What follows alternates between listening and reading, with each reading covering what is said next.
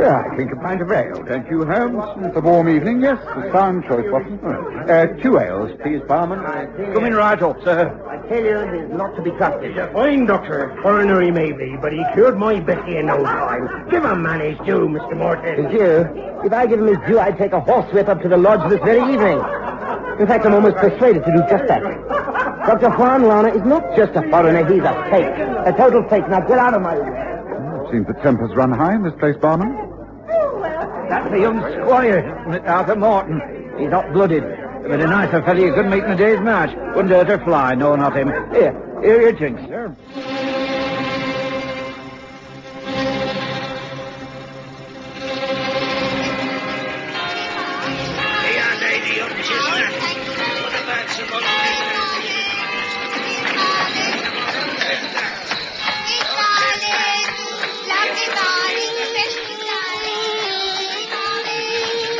Present the stories of Sherlock Holmes.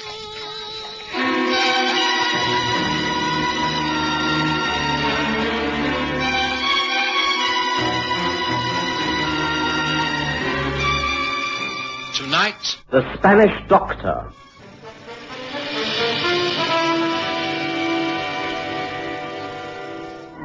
Sherlock Holmes and I had been in Yorkshire, where Holmes had successfully dealt with the case of the Whitby widow. We'd been a little delayed in our plans to return to London, and uh, feeling tired and a little weary, we'd agreed to stay overnight at the Mitre Inn in Bishop's Cross before catching the train from York.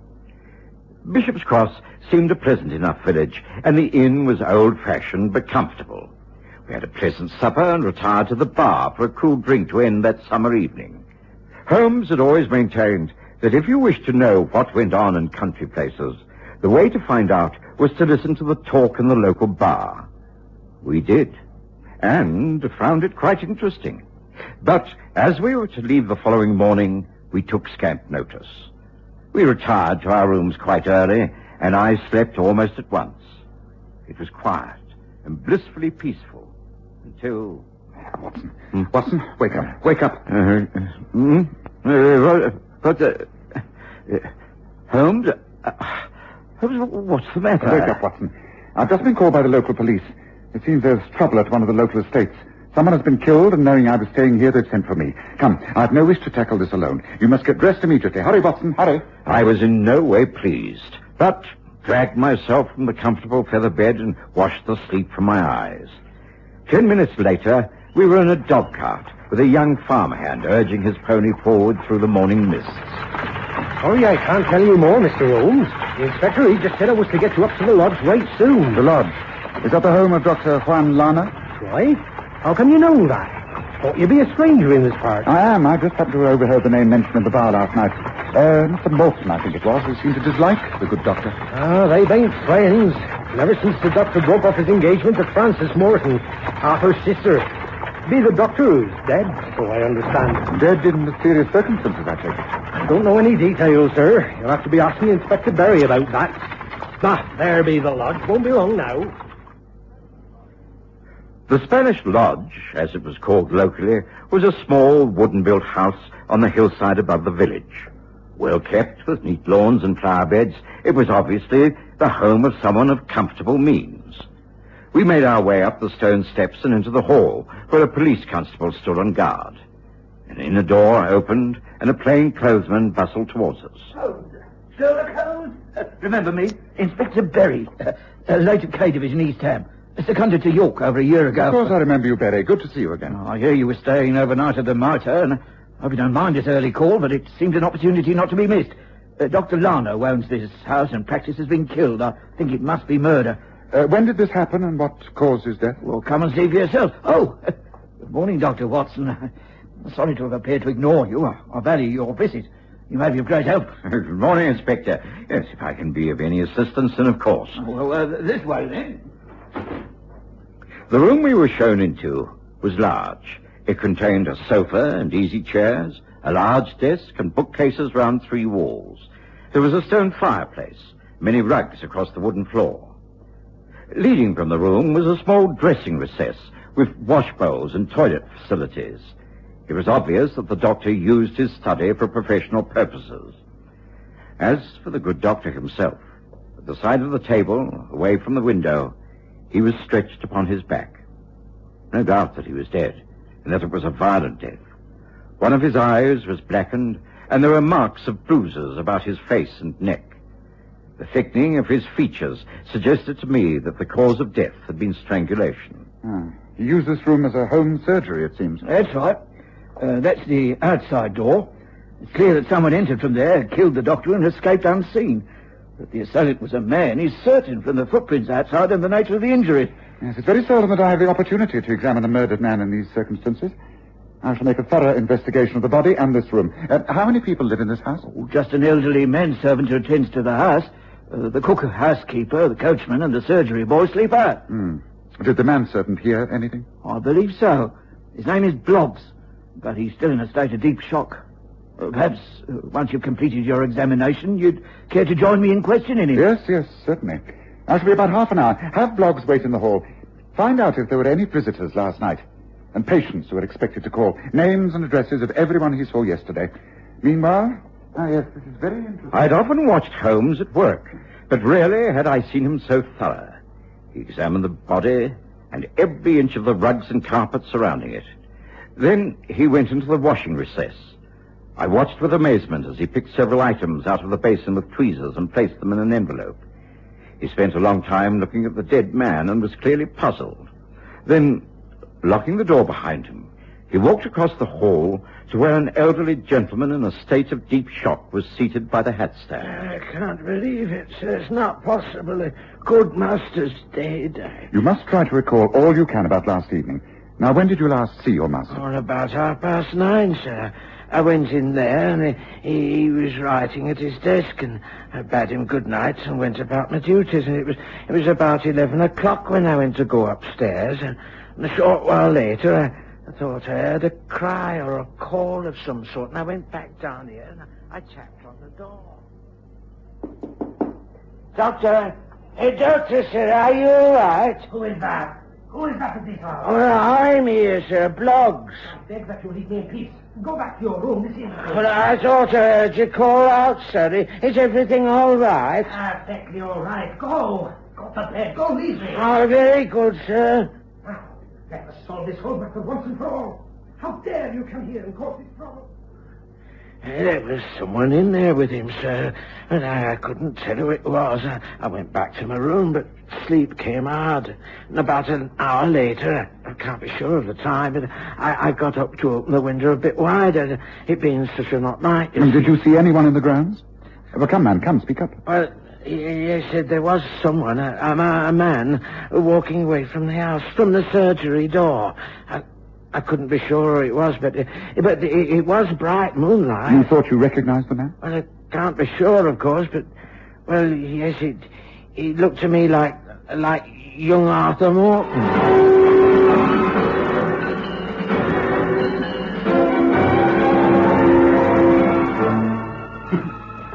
It took Holmes another hour before he felt satisfied enough to let Inspector Berry remove the body of Dr. Lana. Then, after studying the list of patients who had called the day before, he asked to be taken to Vine Cottage, the home of Arthur Morton. Frances Morton, his sister, received us. I am sorry, Mr. Holmes, Dr. Watson. My brother isn't in at the moment. Can I help you in any way? Obviously, you've called regarding the dreadful death of Dr. Lana. We are... We're all very, very upset. Yes, I'm sure you are. Uh, please do tell me everything you know about this man. Am I right in thinking that you knew him extremely well? Was there perhaps some emotional tie at one point? Oh, You're very astute. It's no use pretending. You'll find it all out quite soon. So, yes, I, I will tell you all I know about Juan Lana. Uh, please do. Leave nothing out, however unimportant it may seem. Well, Juan came here to Bishop's Cross some ten years ago. He was of Spanish blood. Some even say royal blood. He'd lived for years in South America, and quite naturally the villagers resented such a grand foreigner. But he was a doctor of medicine, and a very brilliant one. He established a practice. It took years for him to win the confidence of the people, but he did. He was eventually well respected and even well loved. When did you yourself become acquainted with him? Uh, about two years ago, when I returned from Europe. We, we fell in love. And, uh, and six months ago, we, we announced our engagement. I, I find this most painful, you see. Uh, please, take your time. Tell me all you can. Well, Juan's attitude suddenly changed. He became morose, withdrawn. It was, it was as though he was suddenly frightened, living in fear of the future. Then, without any reason at all, he, he broke off our engagement. He said he couldn't marry me, and that, and that for my own good, he wished me to be free. Oh, I, I can't tell you how, how rejected I felt. How miserable and jilted. And now he's dead. He's murdered this man. Well, It appears that he died as a result of wounds sustained in a fight. Tell me, Miss Morton, and you may as well be quite frank. Have you any idea who could have done this deed? Oh, no. No, of course not. What did your brother feel about Dr. Lana? Did they not hate each other? It wasn't Arthur. It couldn't have been. It wasn't Arthur. Please believe me, it wasn't. Oh, tell me it wasn't Arthur.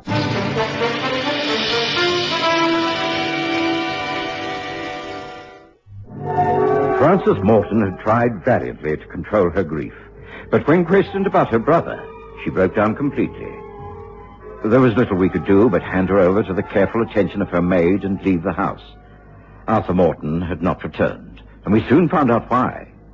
He was held for questioning by Inspector Berry at the local police station.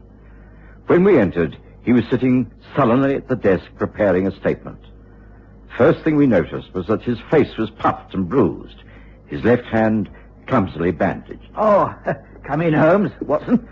Mr. Morton is about to help our inquiries by uh, telling us of his relationship with a dead man and of his movements last night. Neither of which has any bearing on the murder. I admit that I disliked Lana. After what he did to my sister Frances, I considered him a complete outsider, an untrustworthy foreigner. The fact that he is dead doesn't alter my opinions. You quarreled with the deceased on many occasions. Only a couple.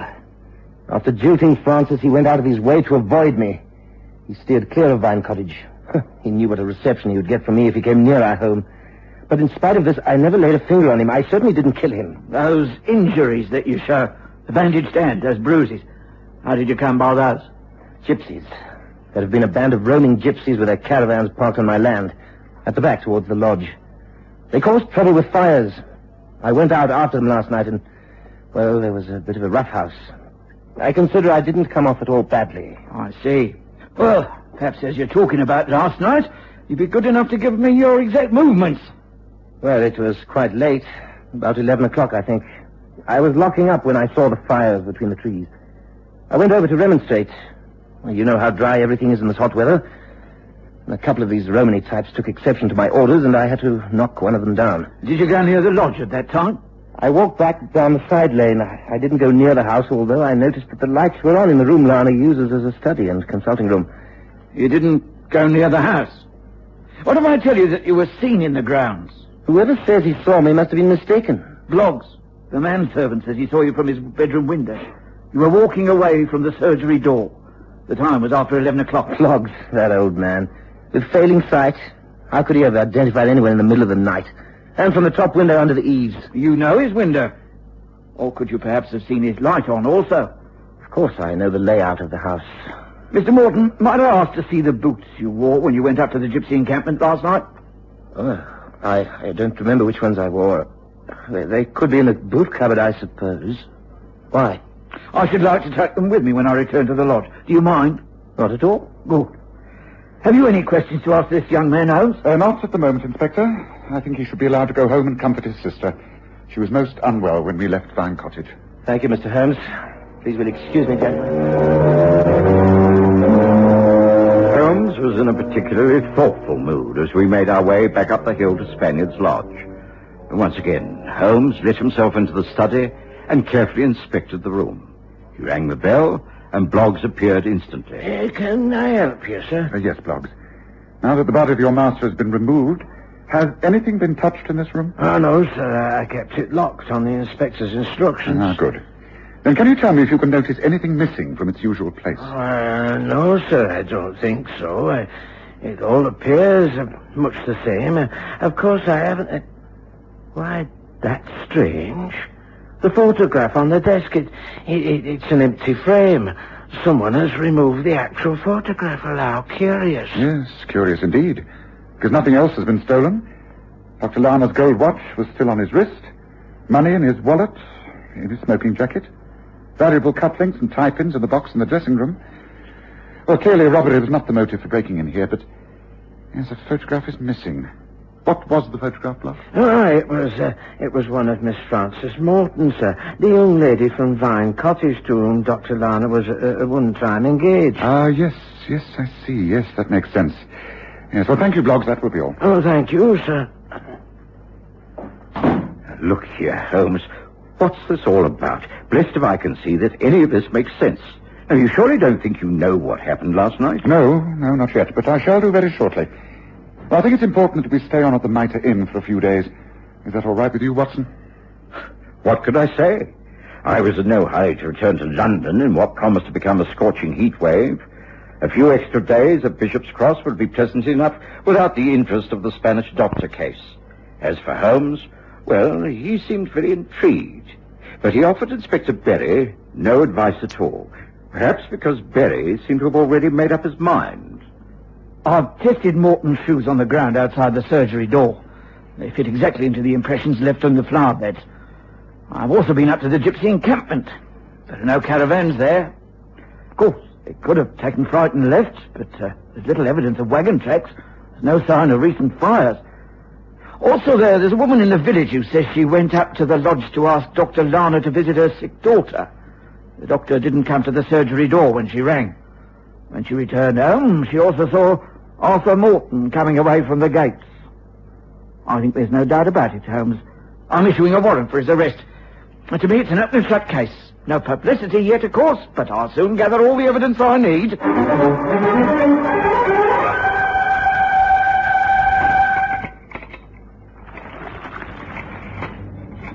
Great heavens, Holmes. I thought Inspector Berry said no publicity. Just look at this. Great banner headlines about the murder and an early arrest of the local squire. Mm. Well, I believe that the news has spread quite far afield. I shouldn't be surprised if most of the national papers had similar reports. Well, how on earth did they get these reports? Holmes, Holmes, this isn't your doing, is it? Me? Oh, why on earth should you think that, Watson? Because you've been so strangely secretive. You've allowed the inspector to have his head in this case. You haven't told him what your own views are, or given him a single clue. And yet you insist on staying here. Now, come on. What's it all about, Holmes? Tell me. Well, it's a little early yet, Watson, but regarding the giving out of clues, what would you think if you found a wash bowl filled with soap and black hairs and a body with calloused hands? Hmm? I, I don't understand. No, I didn't for quite some time, but be patient, Watson. We must let the good inspector tread the wrong path in order to find the right one. A path that may bring Dr. Juan Lana back to life again.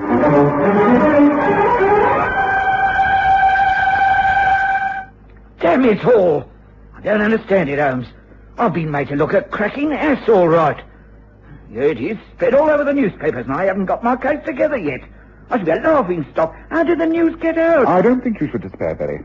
In fact, I think you're going to make a startling success of this case. You do? Well, I'm darned if I can see how. Supposing we decide to all get together in this case, hold a council of war. Well, I support that plan. As a matter of fact, I've been hoping for slightly more of a lead from you, Holmes. Yes, I know, I know. I've had my reasons for remaining in the background. Now, why don't we decide to spend the day quietly gathering together all the data possible? And then, say at nine o'clock tonight, we meet at the lodge. You, me, Watson, Arthur Morton and his sister Frances, Bloggs, the manservant, and any others whom you may suggest. Ah. You must all be wondering why you've been invited to come here this evening. Well, the answer is quite simple. It's necessary to conclude the investigations into the death of a man found dead in this very room. Uh, firstly, let me set all your minds at rest. None of you is guilty of any crime. But one was murdered. Someone must have done it. With due respect, Miss Morton, that is incorrect. You see, Dr. Lana was not murdered. What? Ah, yet another guess. Uh, please be so good as to answer the front door Bloggs. What do you mean Lana was not murdered? You mean it was just an accident, the result of a fight? Death was the result of a fight, but... Ah, uh, please do come in. I came as soon as I could. Juan, I can't believe it. I am extremely sorry to give you a shock like this, but I have to return. I could not let another man take the blame for murder. Now, look here. Just what is all this? You're Dr. Juan Lana, the owner of this house? Then what the devil... Who was murdered then? I think it was the doctor's twin brother, was it not, Doctor? But perhaps you'd be good enough to tell us the whole story. Take your time and leave nothing out, however painful it may be for you or others in this room. Very well, thank you. I feel I must tell the tale to you, Frances. It is a tale of confession. This gentleman, Mr. Sherlock Holmes, who was responsible for bringing me back here, is quite right. The dead man is my brother Stefan. I was born in Madrid, a twin. My father, who came of the best blood of old Spain, took his family to South America when we were very young. He did well, but was killed in the riots at San Juan when we were children. We were forced to earn our own living. Stefan and I were identical. No one could tell us apart. But as we grew older, there was clearly a difference in our temperament. I have to say this. From reaching manhood, Stefan developed evil ways. I grew up in horror of him, often taking the blame for his notorious behavior. I found my career in jeopardy. I left the Argentine forever to seek happiness in Europe. I worked hard, got my degrees, and came here. For years I thought I was free of Stefan. I found you, Frances, and fell in love. I am still in love. Oh, Juan, my dear. Then, some while ago, I received a letter. Stefan had traced me. He was coming to see me. I immediately knew that the terror of my childhood would be repeated. He would bring disgrace upon me by impersonating me, borrowing money, causing scandals. I had to protect the one I loved. I broke off our engagement. It seemed the only thing to do. Why the devil didn't you tell us all this? Now come clean. I am of proud Spanish blood. I am not an Englishman. Oh, get on with what happened, Doctor. The other night, he arrived. He had walked from York and said he was tired and ill. I was shocked his appearance. He was just the same, apart from sporting a thin moustache. But my medical knowledge told me that there was some serious internal malady. He'd been in a fight with some sailors from the ship he'd arrived in at Hull. His poverty contrasted with my own well-being. This angered him. I mean, he began to abuse me, demanding drink and money. He threatened and insulted me, using the most foul language. I am a hot-tempered man, but I remained master of myself, and I never raised a hand against him. My coolness only aggravated his anger. He raved and cursed, and then... Then he became contorted in a horrible spasm, and clutching at his own throat, fell to the carpet. His diseased heart had broken down. His own violence had killed him. Oh, Juan, my poor Juan. I couldn't face it. It seemed there was only one thing I could do. I changed places with him shaved off his moustache, dressed him in my clothes, and took these, the ones I stand up in. And your photograph I took as a remembrance, Frances. If I am guilty of a crime, it is one of deception, but not of murder. You do believe that, don't you, Frances? A subsequent investigation into the case of the Spanish doctor proved that Juan Lana had been speaking the truth. It was proved that his twin brother had traveled over in a cargo boat from South America and that the ship's doctor testified that Stefan had a weak heart and could well have died in the circumstances described. Two things were obvious, Watson. One, the fact that the dead man had been recently shaved. I found ample evidence of that in the wash basin. And the other was the state of the man's hands. A doctor does not do a rough seaman's job. I deduced that the dead man was not Dr. Lana. So, so it had to be someone who looked exactly like him. A twin brother was obvious. The rest was easy. A great deal of press publicity, a few telegrams to the nearest port of Hull, and that was that. Well, Inspector Berry can now tell the story and take the credit. I think we can proceed on our homeward journey now. Don't you, Watson?